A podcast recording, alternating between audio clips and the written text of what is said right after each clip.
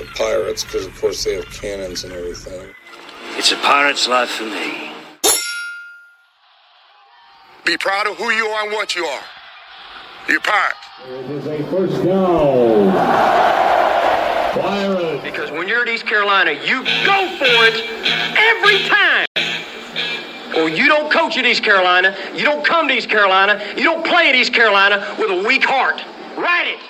I think I've ever been in a building as loud as that was. It was deafening in there.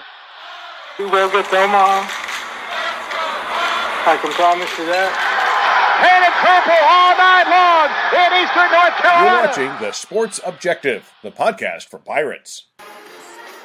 It was an unbelievable atmosphere. I've coached a long time in a lot of great places, and I don't think I've ever been in a building as loud as that was. It, uh, it. there were some times where it was it was deafening in there. This is East Carolina Hall of Famer and Utah Jazz first round draft pick Blue Edwards. You're listening to Pirate Basketball Overtime on the Sports Objective, your home for the best East Carolina hoops coverage.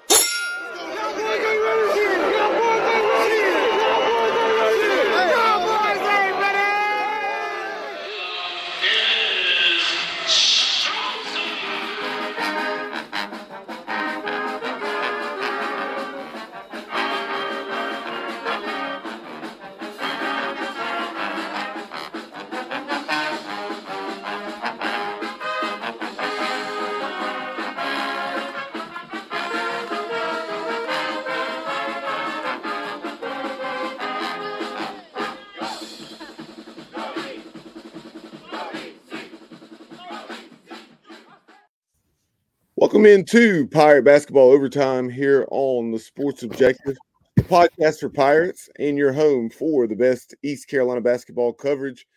I'm joined by Matt Semenza as we're taking a look back at the East Carolina victory over the Tulane Green Wave on Sunday afternoon. It was the Pirates 81, the Green Wave 67, in front of a little over 4,700 at Williams Arena Minges Coliseum, a solid crowd uh, that was in it pretty much throughout. Uh, and and uh, the Pirates won a third consecutive game in league play. And not only did they do so, but they did so once again by double figures. Uh, Matt, uh, what was your kind of some of your initial thoughts on yesterday's win? Well, the first thing is we finally got that breakthrough third win that we talked about last week, that elusive third straight conference win. And, you know, I think for me, Bubba, it really just looks for whatever reason the last three games. Now these are these are these are very solid wins, and granted they're against kind of the you know uh, the bottom tier of the division, but you kind of get the sense that this team has uh, is playing with a more relaxed mindset. They're shooting the ball better. They look more confident. Um, they they just look like a much better team here this week. So hopefully we can carry it forward yeah, really hope so. And uh, you know, we'll be live here on YouTube, Facebook. You know, appreciate Carmelo chiming in. You know, he's a big supporter of Pirate Hoops and, and barking it up for us there in Middletown. But uh, you know, we'll be live here on YouTube, also Facebook Live, as well as X for the next 20 to 25 minutes talking East Carolina basketball. You know, send us your thoughts on any of those platforms. We'd love for you to chime in.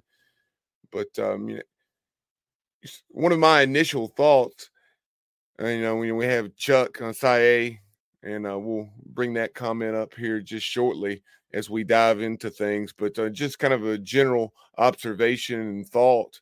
Um, this is the way this team is playing now. Um, is what I think we thought we were going to get all along, and fortunately, it seems like we're going to be playing our best basketball February and March. Yeah, there's no doubt about that. And you know, you're starting to get contributions from from some different guys. You know, Cam Hayes. You know, when he's able to give you that uh, that kind of bench scoring that he provided yesterday uh, and shoot the ball. I mean, that that's huge for this team. So, you know, obviously depth has been an issue, but when you get contributions from seven or eight guys, it's going to go a long way.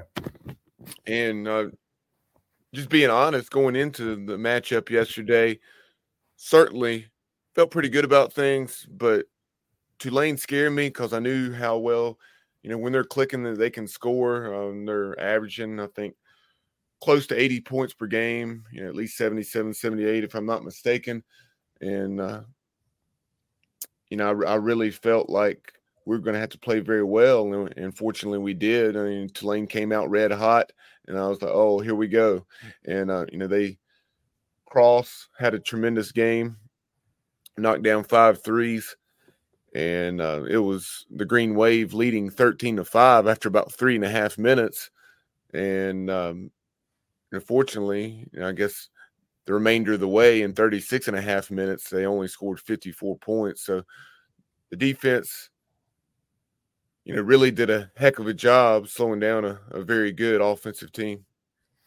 Yeah, yeah, there's no question about it. Just like they tend to do. I mean, this is pretty pretty consistent track record now of our defense holding the opponents under their uh, average in the league. And another good job yesterday. And you know, like we talked about, that's the formula for this team. You have to play great defense. You need to keep the the opponent's score low, and then obviously, listen. Anytime you shoot fifty percent from the field, you're going to have a chance to win. And uh, it, it, it was great to see the team shoot 50% from the field. It, it's not something that happens often here at ECU. So uh, definitely worth talking about.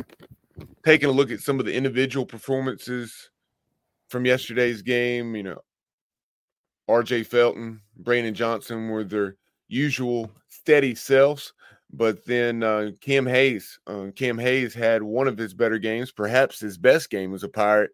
14 points, four out of six from three, knocked down the a three right out of the gates, 30 seconds into the game, and then it kind of set the tone for the day that he would have. And uh, you know, we'll go ahead and run over those individual numbers and taking a look, you know, at the box score here uh, on our screen for our viewers. But uh, R.J. Felton led the Pirates, one of four ECU players in double figures. R.J. in 37 minutes, 21 points, eight out of 21 from the floor, a very solid five out of 12 from beyond the arc, six rebounds, three assists, a couple of steals. Uh, very good all around performance by RJ Felton, knocking down uh, several clutch shots uh, when the Pirates needed them uh, throughout Sunday's game. Um, then Brandon Johnson, just a rebound shy of another double double. Um, Brandon has to be approaching, you know, probably 10 double doubles this season, but uh, 20 points, nine rebounds, seven out of 12 from the floor, two out of four from beyond the arc, four out of six from the line, four steals, three assists. Brandon did a little bit of everything yesterday in 36 minutes. Uh, and then you had Cam Hayes. I mentioned him, him having 14. Uh, Cam played 31 minutes and uh, and Cam shot the ball very well. Not only was he he was four out of seven from beyond the arc, five out of seven overall, uh, and then the fourth pirate in double figures was Bobby Pettiford. Bobby made several nice plays going to the basket, even had a big jam. Uh, and in 32 minutes, Bobby finished with 12 points, six out of eight from the floor, uh, seven assists. And um, one of the numbers uh, from a team aspect, and we'll run through all the team numbers here uh, in just a few minutes. But uh, 25 assists for the Pirates yesterday compared to just 10 turnovers. And Jaden Walker and Bobby Pettiford combined for 15 of those assists, um, as opposed to just three combined turnovers uh, for the two Pirate point guards. Uh, other scores for the Pirates, you had Ezra Ausar. Ezra had five points in 21 minutes. Um, Valentino Pinedo uh, came off the bench, four points in eight minutes, knocked down a couple of free throws, and then also uh, had a bucket. And then Jaden Walker had three. Um, Jaden, although not scoring much, uh, I referenced those eight assists, had four steals, also six rebounds. So even though he wasn't scoring, Jaden stuff in the stat sheet, and Sir Malonga had, I believe it was a dunk for his only bucket of the game in eight minutes. And uh, kind of going back to those team stats, Matt, uh, you know, how about that uh, 25 assists? That's awesome to see because you know too many times this year that's not been the case. So that's a really high number. Again, you're going to win a lot of games that way. And and when you look at the numbers, you really you took care of business in almost every statistical category. You know, you out rebounded them, the assists you just mentioned, the steals, 12 steals. That's another great number. Um, you know, you held the turnovers in check at 10. Um, so so a lot of winning winning numbers there. And then points in the paint is always a big one too. And Bubba, if you could just go back really quick to the individual stats for me, you know, we talked a little bit about Brandon Johnson, you know, a few weeks ago when he was really in that bad rut and he was struggling. And we talked about him, you know, when the perimeter shot's not falling, you have to find other ways to contribute and, you know, be a valuable piece to this team. And you see some things he's doing really well right now. He's in a good rhythm the last three games. And what I like is he's looking for his perimeter shot. He's aggressive, but when they run out to him to close out on the perimeter, he's putting the ball on the floor and attacking the basket. And that makes a big difference for him when he can do that. And then I also like the fact that he hit the offensive glass hard. You know, five offensive rebounds for him, nine total. Um, so so really good job by him. I think he's he looks a lot more comfortable than he did a few weeks ago. Um, and then you just look at the lineup in general, Bubba. You know, you're seeing less minutes for uh, Ezra lately. You know, Pinedo's getting a little more of a run. Malonga obviously st- uh, inserted into the starting lineup. And it just looks to me, I want to get your thoughts on this, but this lineup looks more cohesive to me. They just seem to be uh, the ball flows a little a little more naturally, and the team just seems more relaxed. So, what are your thoughts on this lineup right now? I agree, and uh, that's a nice lead in to this. Uh, Chuck Saye chiming in on YouTube says, I like Jaden Walker and Bobby Pettiford on the floor at the same time. Yeah, no doubt about it. And it, you know, I think to Chuck's point, you know, Walker is, you know, he's the type of guy he doesn't need to be taking 20 shots a game. So, you know, he's he'll move the ball, he'll make the solid pass, he'll run the offense. Um, and then when, you know, obviously when Pettiford is being aggressive and he's knocking down his shot, that's a nice little one-two punch there. So it does seem to work, and I think Walker gives you the defensive presence with his length. Definitely does, um, and you know I referenced you know, some of those numbers. I think he finished with four assists yesterday. So um, Chuck also chiming in uh, as far as the way the Pirates shot the three. Uh, uh you referenced how well ECU shot on Sunday afternoon, and the, the, Pirates finished 11 out of 22 from beyond the arc. Um, that was one of a few things that jumped out at me. Uh, also, the Pirates having 15 more shot attempts than um, did the Green Wave. You know, you see a discrepancy there uh, the Green Wave shooting 20 free throws compared to just 13 for the Pirates. But um, you had also already referenced the rebounding numbers 31 to 22 in favor of East Carolina and 12 to 5 on the offensive glass. Yeah, absolutely. And, uh, you know, I think I think that's going to be the big thing for this team. That this might be stating the obvious, but if this team is going to continue to progress and start to knock off, you know, some of the top tier teams in the AAC and then make some noise in the conference tournament, they're going to have to continue shooting the three at a high rate. You're not going to always get 50%. That's very rare. But if you could shoot it above 40% most nights and play defense, it's you know, you're going to have a chance in this league. No doubt about it. And um, Johnny Robertson, aka Johnny Stats, chiming in via Facebook saying the Pirates are 8 0 when they have 15 or more assists. And as we've noted a couple times, 25 yesterday. Um, JR goes on to say they have 64 assists in the current three game winning streak. Hmm. Yeah, I mean, you know, hey, that, that that is a great number, and uh, you know, hopefully now we just need to continue this, Bubba. We say this after every game, but, it, but you know, when you look ahead, and I don't want to look ahead too much here, but when you think about Rice, the first thing you think of is an empty stadium. So it's the type of thing where this team is going to have to continue to bring some energy. Um, they cannot let that be a factor in that game. You know, it's it's a sign of a mature team to go into a kind of a dead environment and be able to generate your own energy. So, you know, hopefully that's something they can do this Saturday. One of the things that uh, before we move on and talk about what lies ahead, like you just mentioned with the Rice Owls on Saturday afternoon at two o'clock down in Houston. Something that uh, is so refreshing to see. You not only have the Pirates won three straight games by double figures, but in each of these games, know, once the lead got out to to 15 plus, and that's something else, you know, the Pirates have led by at least 15 in each of the last three games and as many as 25. The and the Pirates have done an excellent job of maintaining that lead. Um, the opposition, you know, I don't, I don't think has gotten it back into single digits. If so, it hasn't been closer than you know seven or eight points.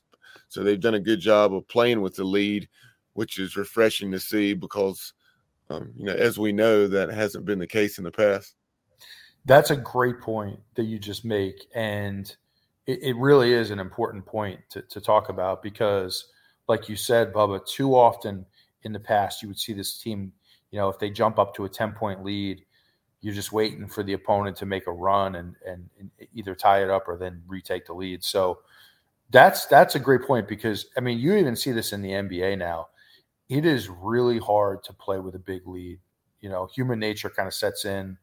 Um, you get a little sloppy with the ball. Before you know it, the other team goes on a run and you know they cut it in half quick. And so I think you make a really good point. That's the sign of a team that's playing well um, on both ends of the floor. So um, you know, hopefully, again, hopefully it continues. As you mentioned, um, Pirates next time out will be on Saturday afternoon, two o'clock on ESPNU and uh, that is against the Rice Owls on down in Houston. And uh, the next home game will be Thursday night. It'll be the painted white game against Penny Hardaway and the Memphis Tigers, seven o'clock tip off on ESPN two. You know, really hope that we can take care of business down in Houston, win a four straight game, twelve, and then eight and six in the American and man, Minges should be rocking on that Thursday night uh, for that painted white game against Penny Hardaway and company. Yeah, that, that should definitely be a fun a fun game, and you know, um, you know, neither one of those games scare me from from from the standpoint of like I feel like we're going to be favored in both of those games. Memphis is a team that's kind of they're they're a fragile team right now they are a fragile team. They got blown out yesterday against SMU. I mean, they got their doors blown off. It was never competitive um, at all. So that's a team that's kind of going the other way right now as we're ascending in the league standing. So, you know, again, you don't want to look past Rice by any stretch because that game makes me actually a little more nervous just because of the reasons I mentioned dead environment, empty stadium. Yeah, definitely valid points there. You know, and we've seen Rice uh, throughout this season, you know, uh, push some teams to the brink. On South Florida, what had to rally from 17 down at Rice? I believe that's right. So, taking a look at the AAC scoreboard uh, from this weekend, you know, we'll first take a look at Saturday, as um, bringing up the scores here. And um, on Saturday, there was just one game, and that involved the Rice Owls as Rice lost at Tulsa 93 to 82. And uh, that made Rice 9 and 16, 3 and 9 in the American. And we'll run through the standings um, with league and overall records uh, here briefly. But um, moving on to Sunday's action, full slate of games. Uh, you had, in addition to East Carolina defeating Tulane 81 67, you had South Florida. Uh, this had to be a very entertaining game. uh, the the Bulls winning that in-state matchup uh, with the 24th ranked Florida Atlantic Owls, 90 to 86 in Tampa. At the Yuengling Center, uh, you had Charlotte uh, defeat the Wichita State Shockers 72 to 61 at Halton Arena, and then you had Temple 83, UTSA 77. That was in Philadelphia. You had UAB defeating North Texas in Birmingham 71 62. And as you already noted, the SMU Mustangs just totally dominated Penny Hardaway and the Memphis Tigers, led 58 36 at halftime, and then outscored them 48 to 43 in the second half to go on to a 106 79 win. Yeah, some really interesting games over the weekend, Bubba. Um, the other interesting game was FAU at USF. Um, Florida Atlantic was a five point favorite, I believe. And I, I, really felt like going into that game, South Florida is a very hot team right now. I feel like they were at home against an in state opponent. Uh, a lot of buzz around that game, and they and they jumped up to a huge lead. They got that lead over twenty. I think it was at like twenty three FAU made a huge comeback, um, cut it down to about two points at the end, um, but USF was able to hold on. So that's a team right now that's playing really well, dangerous team. Um, you know, obviously we mentioned uh, SMU and Memphis, um, but the other team to look out for, in my opinion, is UAB. What what I've noticed about UAB is they, what makes them tough to beat is they are a very efficient team from the free throw line, especially down the stretch. They don't miss free throws uh, in the last five minutes of a game. So that's a team everybody needs to watch out for too. It is. Um, we were discussing this. I think it was off the air, but just the AAC tournament here in just a, a couple weeks or a few weeks, it's going to be pretty wide open. Um, and the way the Pirates are playing, I mean, they're in that mix as well. It would not surprise me to see any one of probably about seven or eight teams. I mean, sure, you have some that are more likely than others, but you know, any one of about seven or eight teams um, could come up and win the thing. Oh, absolutely. There's a lot of parity in this conference, and you know, when you look at the top five teams, you kind of feel like all of them are on pretty equal footing. Like whoever plays the best on any given night can win in my opinion. Um, I do think right now South Florida is is is the top team in the league, at least at least right now, based on how they're playing. So, um, and I feel like we're in that second tier, right right behind those those top teams. Like I said, you know, hey, if we take care of business this week, if you beat Rice and then you take care of business at home against Memphis, um, you're now putting yourself in a pretty good position. I think Johnny just uh, posted about that. You know, yep. Great, yeah. great uh, lead into that comment. And Johnny Robertson again on Facebook saying, I didn't think it would be possible a few weeks ago, but the Pirates could secure the number six seed in the American Athletic Conference tournament if they keep playing like they have been lately. And uh, so let's go into those AAC standings. Um, and as you, as you take a look at those standings, you have the South Florida Bulls, 12 and 1. Who would have thunk it, as they say, prior to the season? But um, the, the, Bulls, after being picked near the bottom of the league, are 12 and 1, 19 and 5 overall, and now 13 and 2 at the Yuengling Center. And I'm glad you uh, pointed out, Matt, how much they led that game by because I had no idea that they had led by what you said 22 or 23 points. Yeah, they they they took a commanding lead in that game, and then you know FAU just went on a huge rally and, and almost pulled it out. Um, so uh, definitely a great game to watch. And and again, though, like when you really look at it, you see those top five teams are kind of like the tier one in the conference, right? And then you look, North Texas, Memphis, ECU, and Tulane are kind of in that second tier, in my my opinion. So I definitely think we right now, I'd say we are the better team over Memphis and North Texas, and um, you know have a chance to sit in that number six spot. Continuing to take a look at the AAC standings, um, after South Florida, you have the Charlotte 49ers 11 and 2, Florida Atlantic and SMU tied for third at 10 and 3. UAB, uh, you're talking about how well the Blazers have been playing of late. They are at 9 and 3. North Texas, Memphis, and East Carolina all at 7 and 6. Tulane and Tulsa, 4 and 9. Rice, 3 and 9. Temple, 2 and 11, as are Wichita State and UTSA. And um, we have Chuck Saye saying bracketology has got two American teams in the NCAA tournament, uh, Florida Atlantic and South Florida. But uh, as he mentions, also watch out for SMU. Not not only are the Mustangs ten and three in the league, but nineteen and seven overall.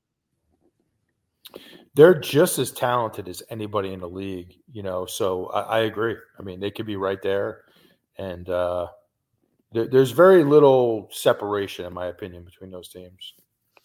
And then John White, um, appreciate former Pirate pitcher uh, John White chiming in on Facebook.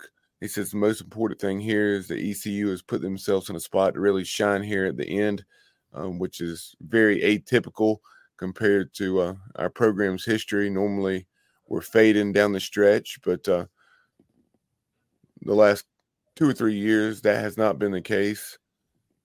But um, let's keep that same momentum. And then he also goes on to say, tough games coming up. We we've noted that, you know, how uh, going back to when the Pirates had eight games remaining, we said we really needed to, if we were going to get to nine and nine or better in the league, then in those first four games that we were really going to have to make some hay, probably go three and one or four and oh, because those last four uh, are very challenging and is and then it's probably going to be you know hard to go better than two and two in that four game stretch but who knows the way we're playing right now.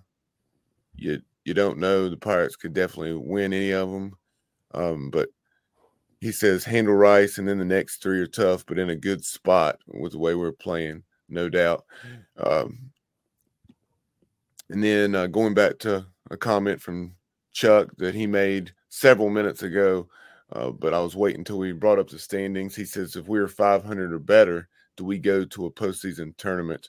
You know, at this point, Chuck, I say, you know, obviously you look at our overall record, we're 14 and 12, but you also had that non D1 game against Ferrum, a Division three opponent thrown in there in the season opener. So ECU's 13 and 12. You know, as it pertains to to the net rankings and postseason play. And with that being the case, you know, obviously the NIT's out of out of the equation. I think, you know, even if EC was to go on some very improbable run here and, you know, win the, the final five games of the regular season and into the conference tournament, I still think we would be on the outside looking in as far as that's concerned. But uh, we'd love to find out. But uh, I think our only hope at this point is is of course the CBI, and if that opportunity arises, then then we really need to, uh, in my opinion, you know, pay to play in the CBI and and then you know hopefully you get some home games and you you win 20 plus games and have some momentum going into 24 25 yeah, I mean, I certainly hope we can we can have a chance to get into that that tournament. And uh, again, you know, just that one game at a time mentality. Uh, I think everybody's making some really good points here. Um, Rice is the type of game, and this game, you know, it kind of reminds me of one of those trap games in football. Sometimes we see Bubba, you know, where we go on the road in a empty stadium, and I know I keep mentioning that. I don't want to sound like a broken record, but it's the type of game a, a, mature team will go down there and handle business. And and you know that's the challenge in front of this team right now. You know, can they stay focused? Are they able to go into that environment and continue playing this well? Because that's a game. If you drop it, you know, when the season's over, you kind of look back and you say, "Oh man, that that's that's not the type of game we can lose in the conference." So, um, you know, hey, let's just uh, we're, we're certainly getting plenty of time off the last few weeks, Bubba. I mean, you look at this now, we have what another five days to kind of prepare for that game. So we should be ready to go. we definitely should be, and uh, the the past you know midweek uh, off, uh, you know that was much needed. This time, kind of mixed feelings here because the way we're playing, I, I would have liked to have played in the midweek. So you know, hopefully we'll be able to sustain the momentum, have a good week of practice, and go down to Rice and, and get a four straight victory. Um, you know, Rice obviously coming off a, a double-digit road loss at Tulsa, and we know how the Golden Hurricane are struggling. But um, let's take a look at some prediction of our Prediction on the line, Bubba. Prediction on the line for that game. Uh, obviously, at this point, we don't have a line, so just straight up as far as a winner or loser. I'll say I'll say the Pirates take care of business. But but if you had to guess, I'm saying if you had to guess on a line, would you say? Oh, ECU, if I had to guess the line, uh, ECU minus. I don't know. What what are you thinking? I would say uh, I would say a slight favorite, maybe maybe uh, ECU minus two and a half or something. All right, all right. Yeah, I was thinking ECU minus four and a half, but uh, we'll find out in a few days. And you're probably right, but I'm I'm just thinking after the week off and then going on the road and yes, we've won three road games this year, but just giving them a, a couple two or three points for being the home team. But um, you know, this look at our upcoming content uh, that we'll provide you here in just a moment is presented by Ed Watkins Marine. Appreciate Big Ed's support of the show. Ed Watkins Marine has two locations to serve you in Denver and Cornelius, North Carolina, and the greater Charlotte area of our state. In Denver, they're located on North Carolina Highway 16 Business and Cornelius on West Catawba Avenue.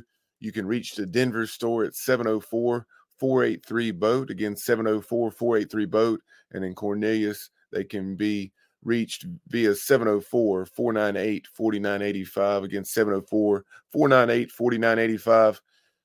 Fishing boats, center consoles, family friendly bow riders, trailers, pontoon boats, engines, UTVs. Whether you're looking to buy a new boat or repower your existing boat, they have all the popular brands. Visit edwatkinsmarine.com for all of your boating needs and tell them the guys at the Sports Objective sent you. We would greatly appreciate it. And then um, that upcoming content that I reference, Ed Watkins Marine is, of course, the title sponsor of Absolute Empowerment. Uh, tonight, we had the premiere. Uh, go to our YouTube channel and check out Coach C's conversation with Mark Libiano, the Pirate linebacker great from the early to mid 90s. Um, was a senior on that 1995 Liberty Bowl team. Uh, Mark is very, very entertaining, high energy guy, as you know, Matt, uh, as one of your former teammates, and uh, you certainly stayed in touch with him, and uh, you know all about uh, the the personality that Libiano has, and then uh, and then on the yeah on the uh, on the next edition of Absolute Empowerment. I believe it's going to be East Carolina head baseball coach Cliff Godwin. Um, of course, when Cliff was a player, Coach C was in his first stint with the program, and then um, during Coach Connor's second tenure in Greenville, um, there was an overlap, I think, of about four or five years. So I'm very interested to hear that conversation right here during baseball season. Appreciate Coach Connors getting that lined up and Coach Godwin for coming on the program.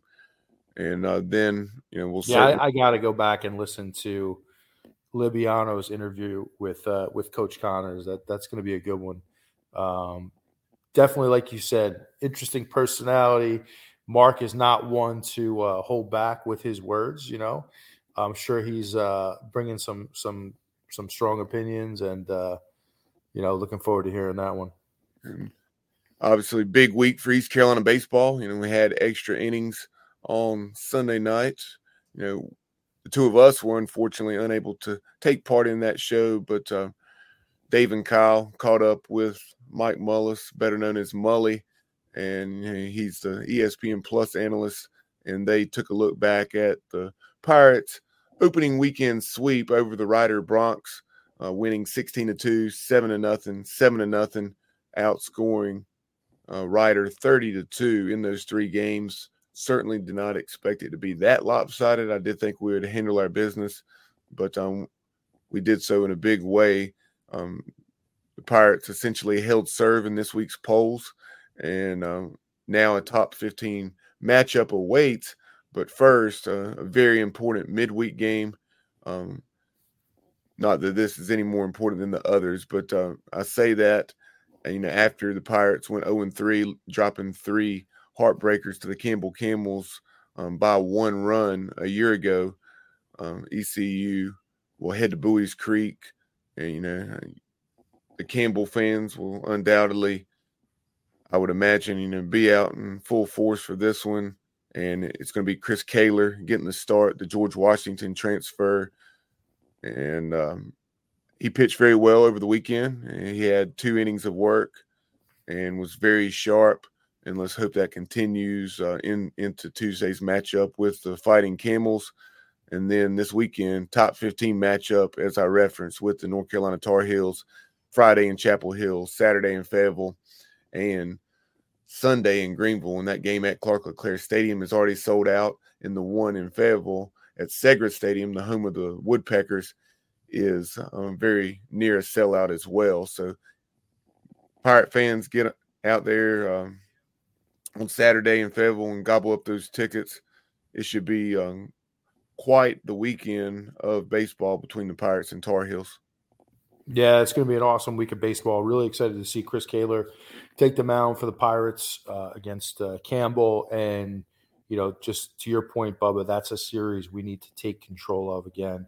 You know, some tough losses a year ago, obviously, to say the least. But uh, I'd really like to see us get that win and and and, and just kind of take control again uh, back in our series versus Campbell.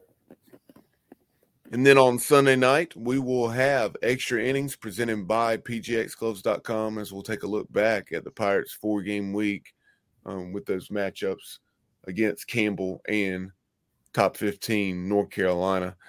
So uh, that should be quite the week of baseball, and uh, it's going to be a lot of fun to take a look back at what will hopefully be a feather in the Pirates' resume. You know, when the end of the season rolls around, you know, with some big non-conference victories over those clubs. But um, you know, for Matt Semenza, I'm Bub Rosenbaum. You've been watching and listening to Pirate Basketball Overtime here on the Sports Objective, the podcast for Pirates, and your home for the best ECU hoops coverage.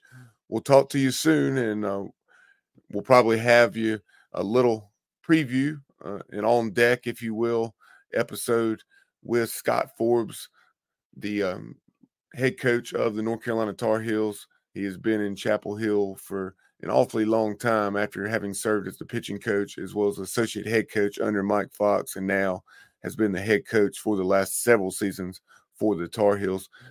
But be sure to follow us on social media on X at the Sports OBJ on Instagram and TikTok at the Sports Objective. Like and follow us on Facebook and subscribe to the YouTube channel. And when you cl- click subscribe, be sure to ring that notification bell and all. So that way, anytime we go live or upload new content, that you're alerted on your device. But uh, again, for Matt Semenza, I'm Bub Rosenbaum, and we'll talk to you soon here on the Sports Objective. As always, go Pirates.